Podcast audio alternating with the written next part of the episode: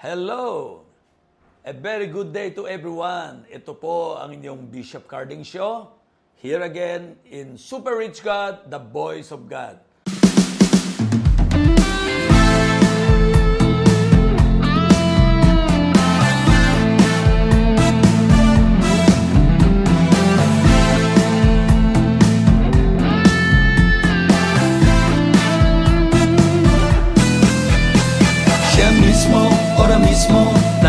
Mismo, mismo, mismo, mismo, mismo, mismo, Well, the title for today's message is Only God Can Make a Tree. Wow, grabe. Ah, let's give a big hand to God, di ba? So, sabi sa Psalm chapter 1, verse 31, Blessed, fortunate, prosperous, and favored by God is the man who does not walk in the counsel of the wicked, following their advice and, example, nor stand in the path of sinners, nor sit down to rest in the seat of scoffer, ridiculers.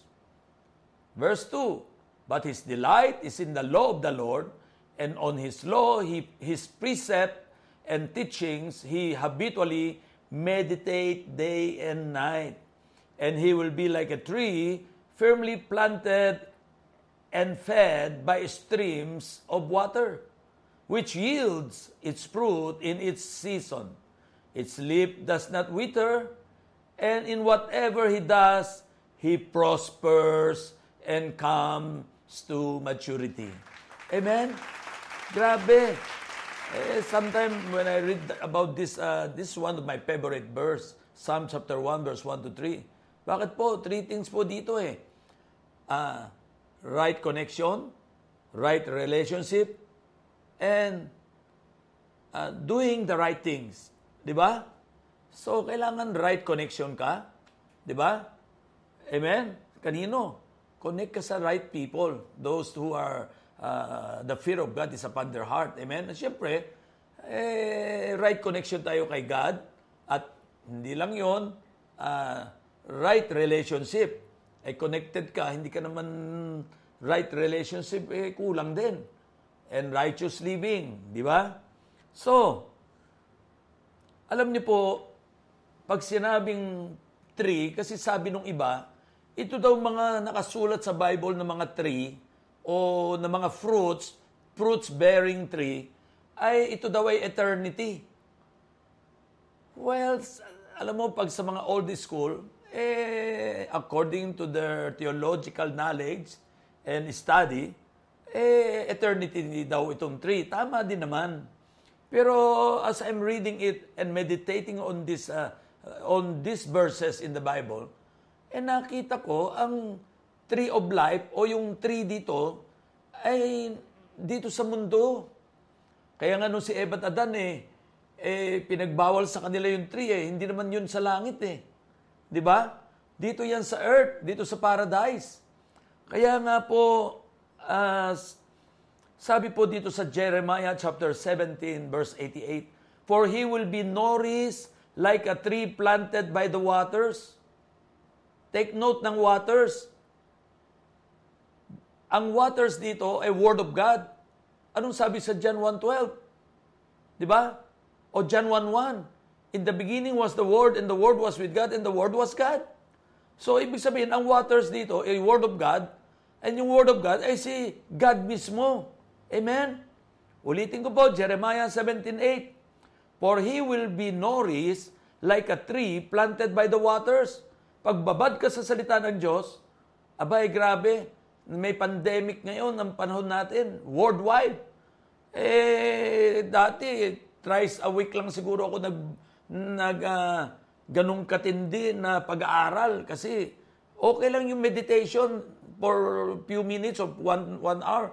Yun, iba yun eh, kasi ikaw lang naman makakarinig, ikaw lang naman makakaintindi.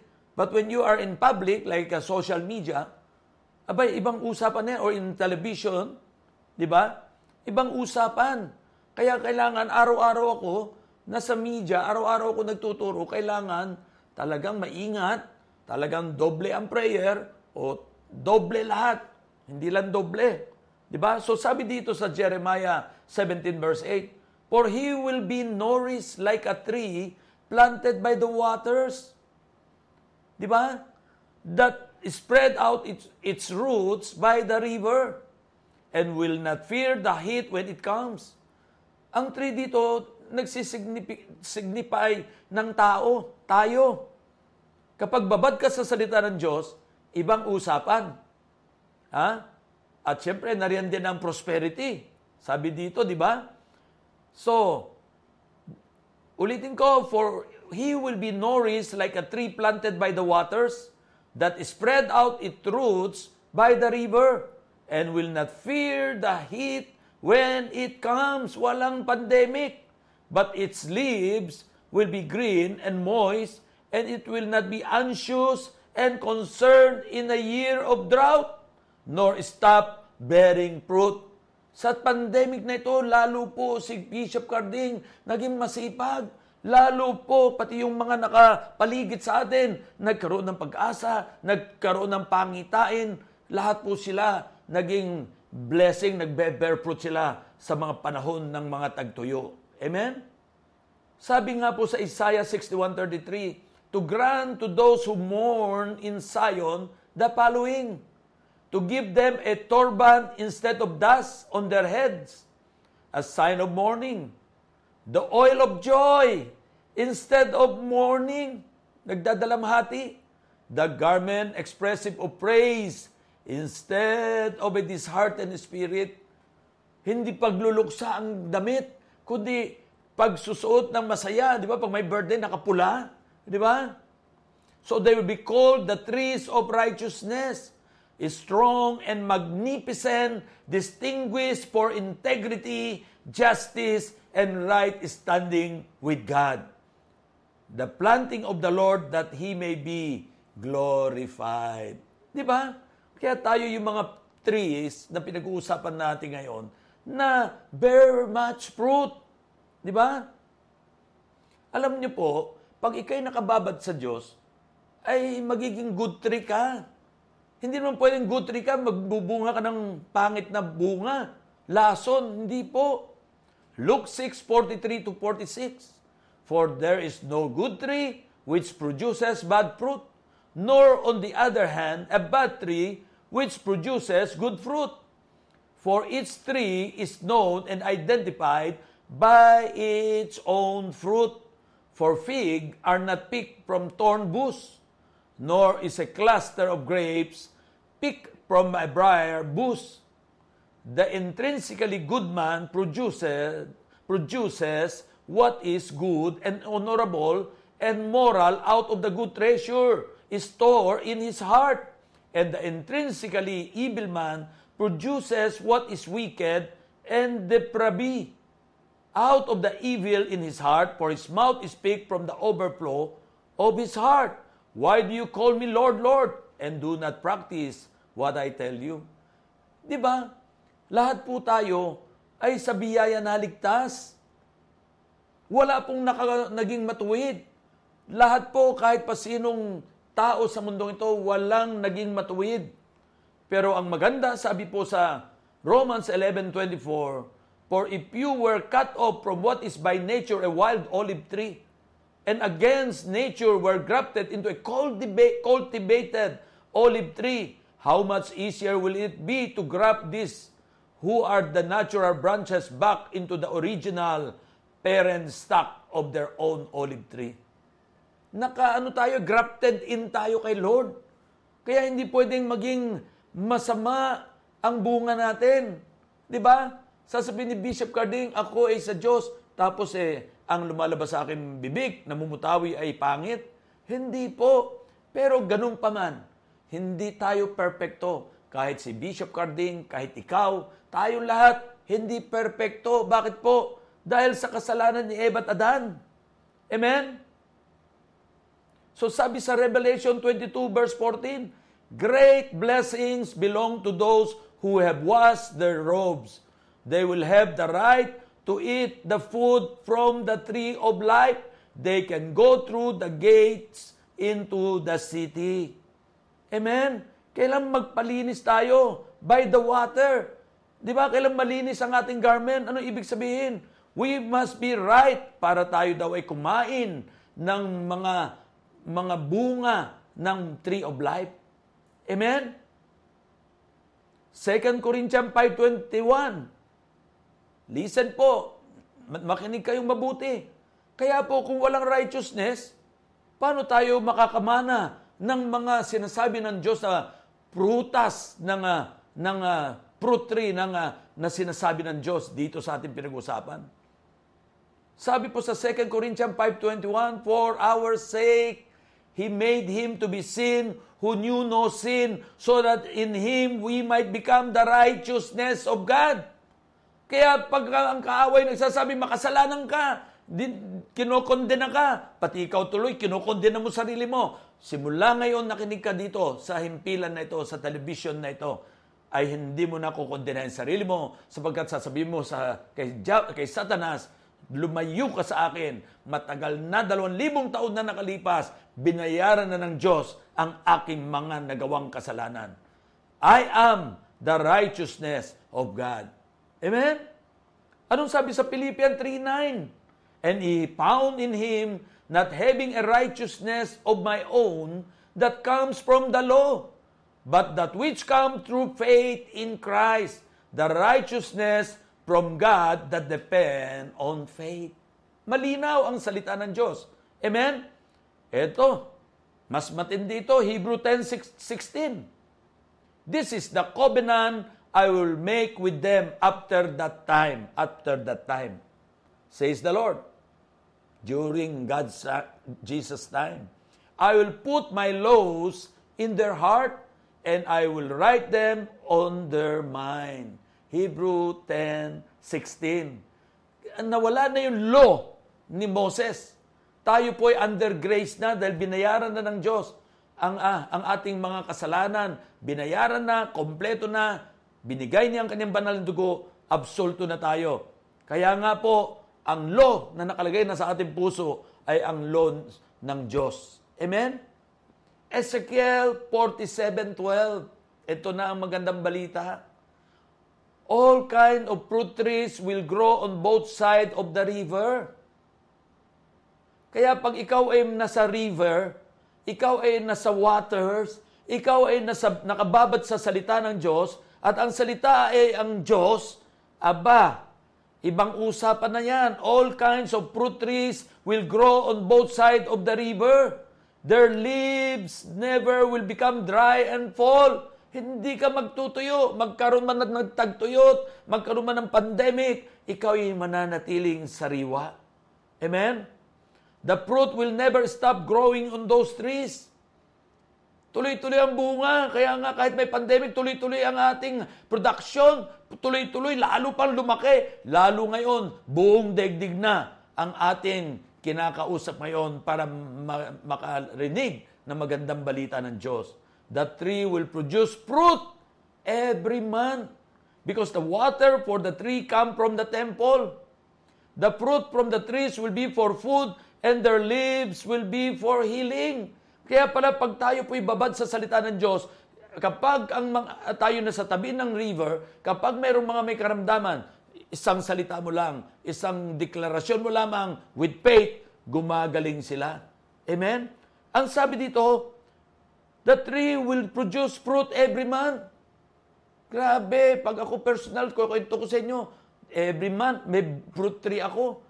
Oh, Noong January, may nag, noong December, may nagbigay ng kotse sa akin. Noong February, may nagbigay na naman ng kotse mas mahal. Oh, noong March, nakabukas ako ng mga mga coffee shop. Oh, may pizza parlor pa. Oh, noong April, grabe, may nagbigay na naman sa akin, ano ba yung pinigay sa akin kanina, tanda ko, nakalimutan ko lang ngayon. May, ngayon, may nagbigay sa akin ng beach resort. Hindi pa nga tapos, may bonus pa ulit na dumadating, naka-ready na for July, for June harvest. Kaya mga kapatid, hindi lang for eternity ang mga prutas dito na pinag-uusapan. Amen? Alam niyo po, paano nagiging mabunga tayo, babad tayo sa Diyos? Alam mo sabi sa Mark 4.28, without any help, the ground produces grain. O, di ba? Sa biyaya kasi, wala kang masyadong gagawin, gagalaw ka lang sa pinagagawa sa iyo ng Diyos.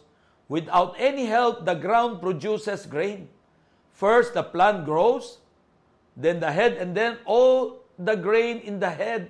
When the grain is ready, the man cut it. This is the harvest time. Kaya nga ngayon po, harvest time na natin ngayon. Bakit po? Lahat tayo may ginawa para sa Diyos. Nung una po, paminsan-minsan lang ako nagbabasa ng salita ng Diyos. Aba, mamya, uh, every week na. Mamaya, every other day na. Ngayon, araw-araw na. Ngayon, nangangaral na. Hindi sa isip ko, hindi ko akalain na ako ngayon ay gagamitin ng Diyos mightily sa kanyang ubasan. So tayong lahat po, kapag tayo po ay nakababad sa Diyos, matindi. Amen? Kaya nga tayo na lagi nakababad sa river ng mga puno. Sabi sa Ezekiel 17.88, The grapevine was planted in a good field near plenty of water. It could have grown branches and fruit. It could have become a very good grapevine.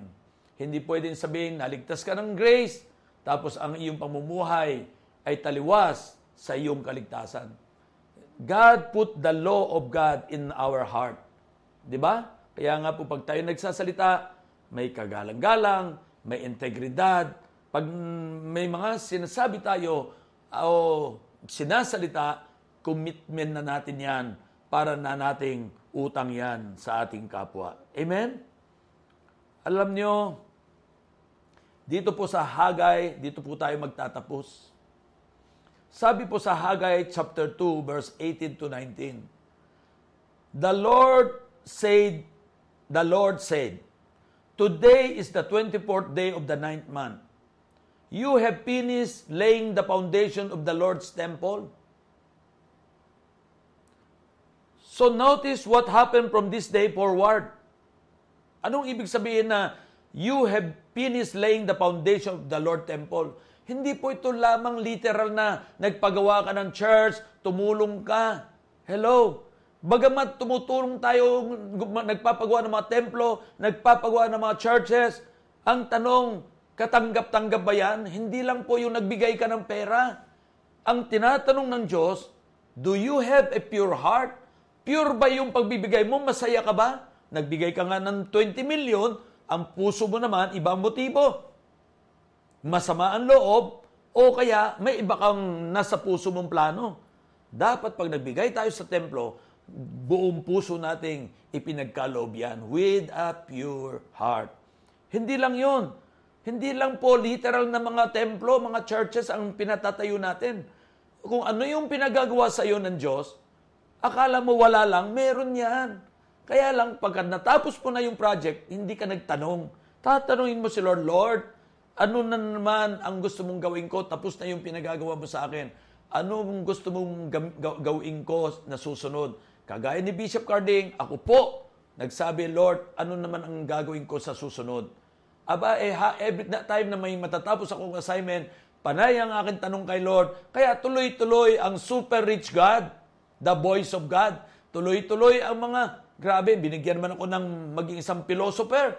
Isipin mo ngayon, isa ako sa, for the glory of God, huna natin pag-usapan, basta ako po ay may saying and a, a proverb o meron akong uh, na namumula sa Espiritu Santo inilagay sa puso ko, namutawi sa bibig ko at sa isipan ko at nailalagay ko sa aking website, Carding Show Ministries. Kung gusto niyo makilala si Kuya Carding, pumunta kayo sa eh, website ko. Doon makikita niyo lahat ang mga proverb, mga saying, at ang mga awitin, makalangit na kinompost ni Kuya Carding through the inspiration of the Holy Spirit.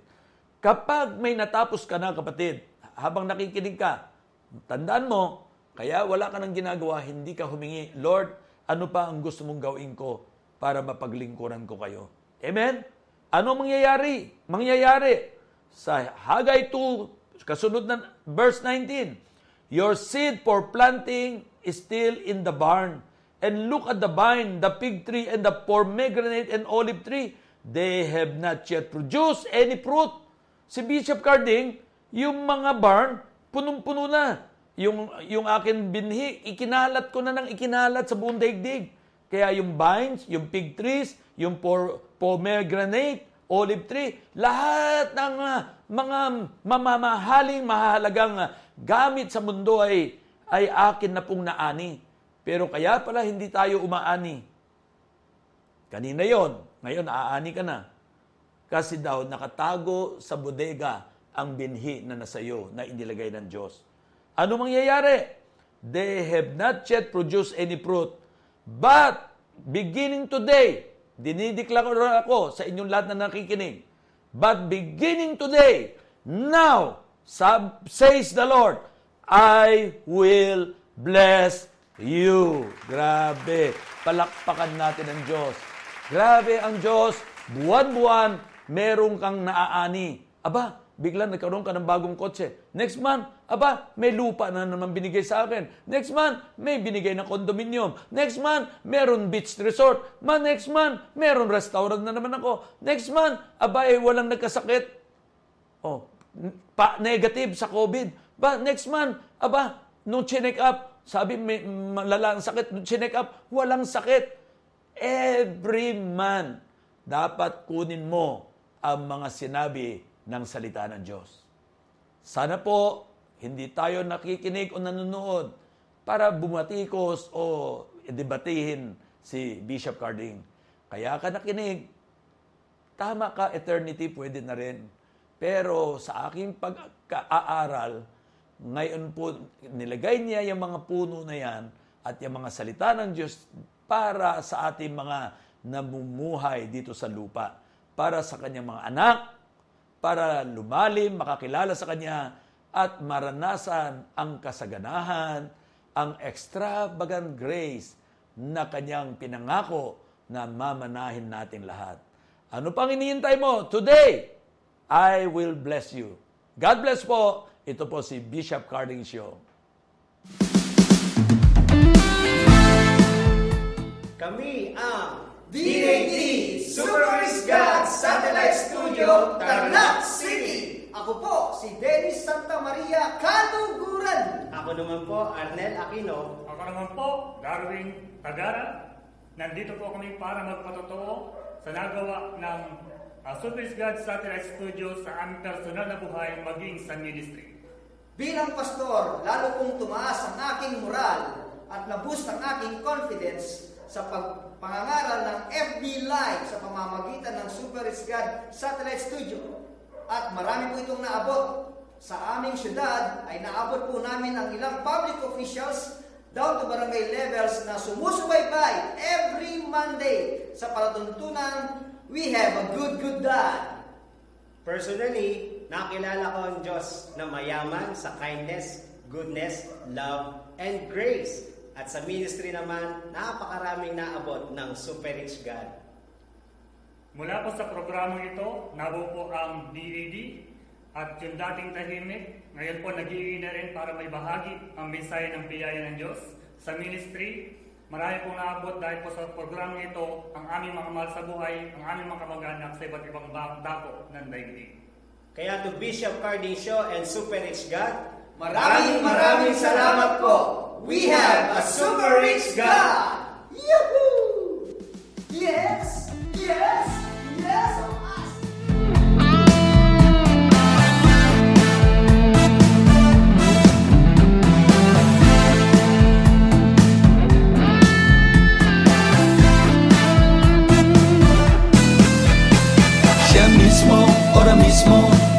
Lalapit sa'yo. Siya mismo, ora mismo, lalapit sa'yo. Siya mismo, ora mismo, lalapit sa'yo. Siya mismo, ora mismo, lalapit sa'yo